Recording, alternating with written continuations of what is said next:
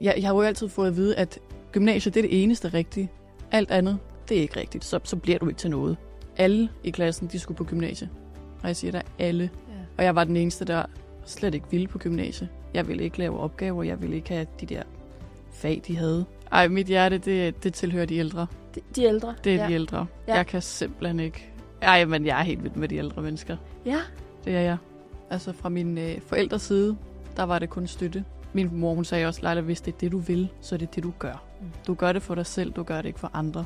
Og det fulgte jeg. Det var en, en kæmpe støtte for mig, at mine forældre var så opbakkende. Mm.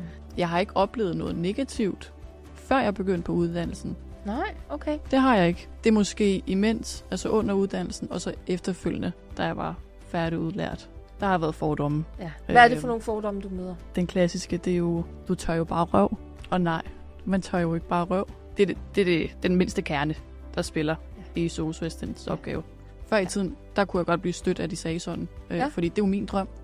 Ja. Vi skal da ikke komme og fortælle mig, altså øh, nedgøre min drøm. Det synes jeg ikke var fedt. Men efterhånden, der hørte jeg det jo hele tiden. Altså det blev nærmest til en dagligdag. Og der blev jeg så virkelig bedøvende ligeglad, faktisk, vil jeg sige det. Mm. Helt lige ud. Det er mit valg. Mm. Øh, og det er det, jeg kan lide, og det er det, jeg brænder for. Mm. Så kan det være lige meget, hvad, hvad Mm. andre synes.